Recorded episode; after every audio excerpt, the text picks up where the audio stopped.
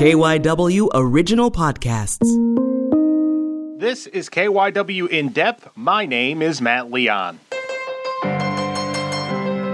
We did a podcast a couple months ago on corporate bankruptcy, how it worked, and how many companies were filing for it as a result of the pandemic.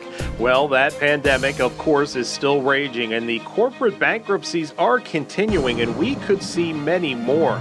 Wanted to get an update on the situation, so we reconnected with Bruce Grohsgal. He is the Helen Balick Professor of Business Bankruptcy Law at Widener University's Delaware Law School. Had an interesting conversation. Give a listen. We spoke a couple of months ago as this pandemic was unfolding and we talked about corporate bankruptcy. That discussion, I think we kind of focused more on the concept, what we were looking at, what to look for. From what you've seen over the last couple of months, are we in better shape, worse shape uh, as far as seeing corporate bankruptcies and such? Well, I think that the wave of corporate bankruptcies likely already has begun. Uh, Chapter 11 filings were up about 50% in May uh, over May of last year, with an especially high rate of filings by large companies.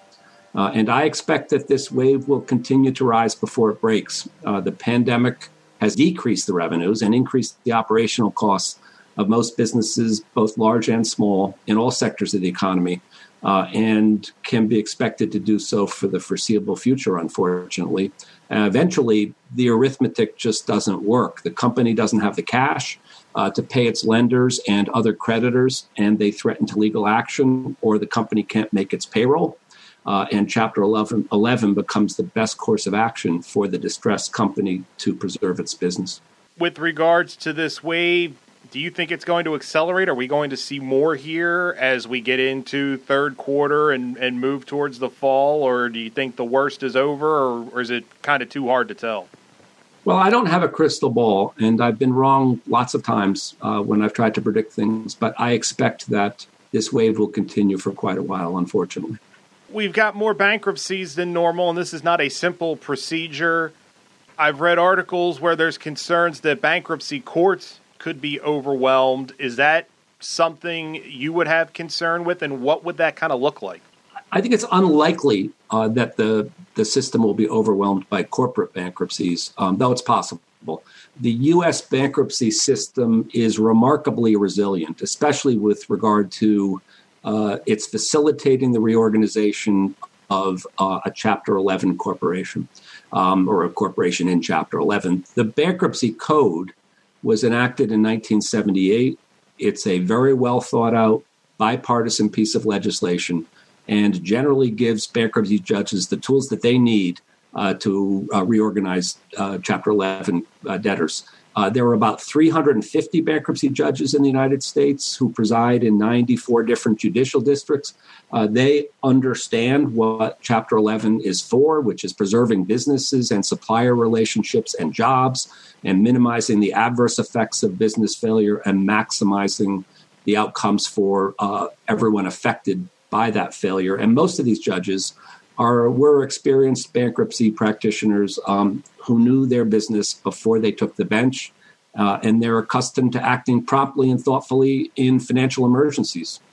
I, I might add that increasing the number of bankruptcy judges is not as simple as it might seem, any more than all these other problems we're facing in the pandemic are proving to be at all simple. Um, you still need courtrooms and staff, and the pandemic poses the same problems for courts that it's creating for other institutions uh, including social distancing in courtrooms uh, and in the in chambers and in, in, in the clerk's offices, uh, and the uh, and cleaning and the logistical issues that will need to be addressed uh, are not so straightforward uh, or easily accomplished as they might appear. Have you been surprised over what you've seen over the last couple months, or given all the trends that were already in place? And I know a disruption like this tends to accelerate those trends have you seen about what you thought you saw, or has the number of companies that have filed Chapter 11 actually surprised you a little bit? I'm not surprised.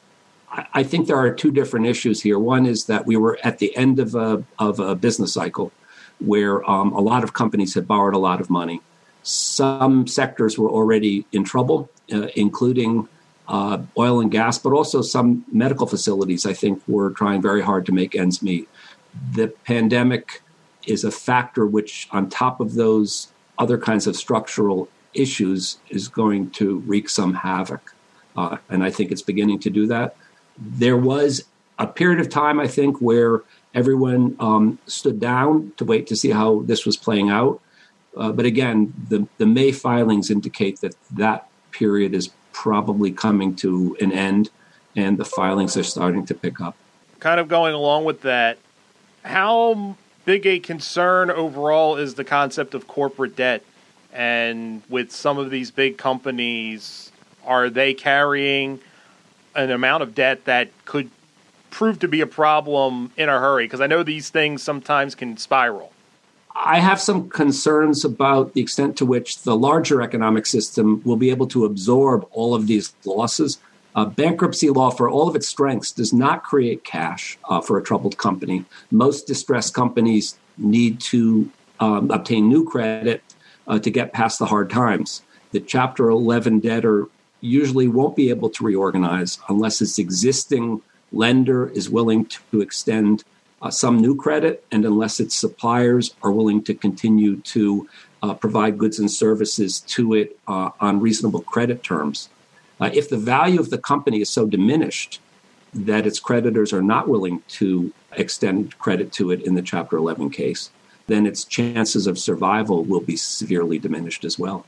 And when we kind of put this, and you kind of touched on this, this concept of corporate bankruptcy and we plug this piece into the puzzle of the overall economy, how much can this drag on the economy? Uh, you know, especially when you've got some big name brands, big name companies that are going through this. Well, if companies are unable to reorganize in Chapter 11, then more jobs will disappear.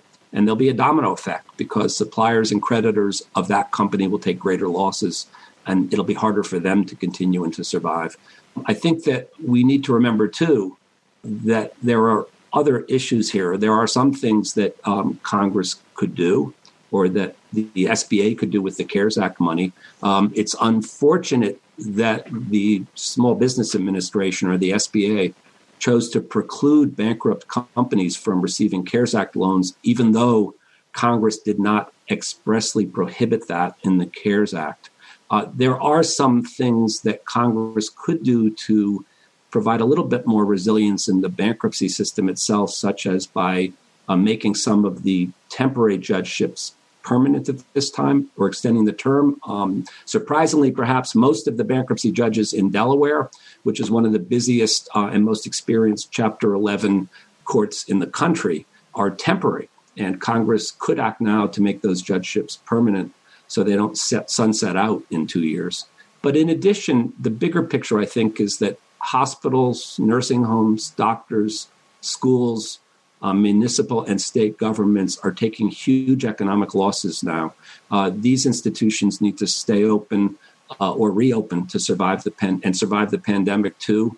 Uh, people who've lost their jobs still need to pay their rent or mortgage and their living expenses. And if these issues are not addressed, uh, the drag on the economy will go on and the effects of the pandemic will be felt for a lot longer than is necessary. And something just popped into my head. I know a couple months ago there was a lot of talk about municipalities and states needed help with their budgets, and there was some kind of flippant comments. Well, maybe they should just declare bankruptcy. What would it look like if Town X of 250,000 people had to declare bankruptcy. How devastating would that be to that municipality? Municipal bankruptcies are addressed in a different chapter of the bankruptcy code, chapter nine. We've had uh, experience in this country with those, and they've worked fairly well, though they, it takes a while. It takes a little bit longer than a, a, Chapter 11 case, I'd say, in most cases. Most recent examples include Detroit, for example. I think that the effect is mainly felt in the budget going forward uh, and some of the negotiations that are made with various constituencies, if you will, in the municipality. But I think you'd probably measure that on a case by case basis in terms of how hard it would be felt by the residents and by, say, pensioners and people who are still getting uh, healthcare benefits from the municipality, as well as the taxpayers to some extent. I would add one thing to that, which is that states cannot file for bankruptcy under current law, uh, which is, I think, where your question came from. It's only their municipal subdivisions that can, uh, and that the state needs to have consented by statute or on a case by case basis to the municipality filing. So, for example, Harrisburg, a couple of years ago or a few years ago now, attempted to file, but the uh, Commonwealth of Pennsylvania did not permit that, and the, the states are are allowed under that under the under laws that now exist to prohibit their municipalities from filing. For people that aren't familiar, so what happened? What's what was the next step after they weren't allowed to file? It's just austerity and cut and raise taxes and figure it out. I would say that's a good summary. Yes, unfortunately, one of the most troubling aspects of all this to me is is the extent to which those vital institutions, again, and I would include in there public transportation systems as well as the municipalities and the hospitals uh, and the nursing homes, et cetera, are really absorbing a huge amount of loss here. And we hear very little about them. Occasionally we'll hear, but I, I think we should be focusing a lot more on that. And I also think that in addition to the corporate wave, there will be a very substantial wave of individual filings of people who really have no choice uh, but to um, file for bankruptcy and I would note that it would be great if student loans were a little bit easier to discharge because they're almost impossible to discharge in uh, bankruptcy, and they comprise the largest component of consumer debt in the United States right now outside of home More than credit cards, more than car loans. Uh, and it would be great if some focus could be brought to that because uh, a lot of students uh, were already suffering uh, by carrying large debt that they can't discharge under the bankruptcy code. Is it safe to say it's going to take 10, 15 years to be able to get a proper picture of the economic damage that this moment we've we're living through right now has wreaked? I don't think so. I think we already see it. Uh, we see it in the unemployment numbers, and we're starting to see it now in the corporate filings. And I think with the uh, the the with the expiration of the uh, rent moratoriums and the mortgage foreclosure moratoriums, we're going to start seeing it there too. I think, you know, I'm not an economist, but I think it's pretty clear that the effect of this is is is hard on people. Uh, it's hard on business. It's hard on people. Where I think we'll revisit this is what did we do? Uh, did we do what we the best that we could have done uh, to um, maximize an economic recovery in the face of the worst pandemic in 100 years, I think. So that's what we'll probably debate, unfortunately, for a long time to come. That's it for this episode of KYW In Depth Coronavirus. For more stories about the coronavirus pandemic here in the Philadelphia area, or if you want to know how what you see or hear on the news is going to change your own life or your own routine, then subscribe to the KYW In Depth podcast. Search for KYW In Depth on the radio.com app, on Apple Podcasts, or wherever you listen to your favorite shows. My name is Matt Leon, and we'll have another episode out soon.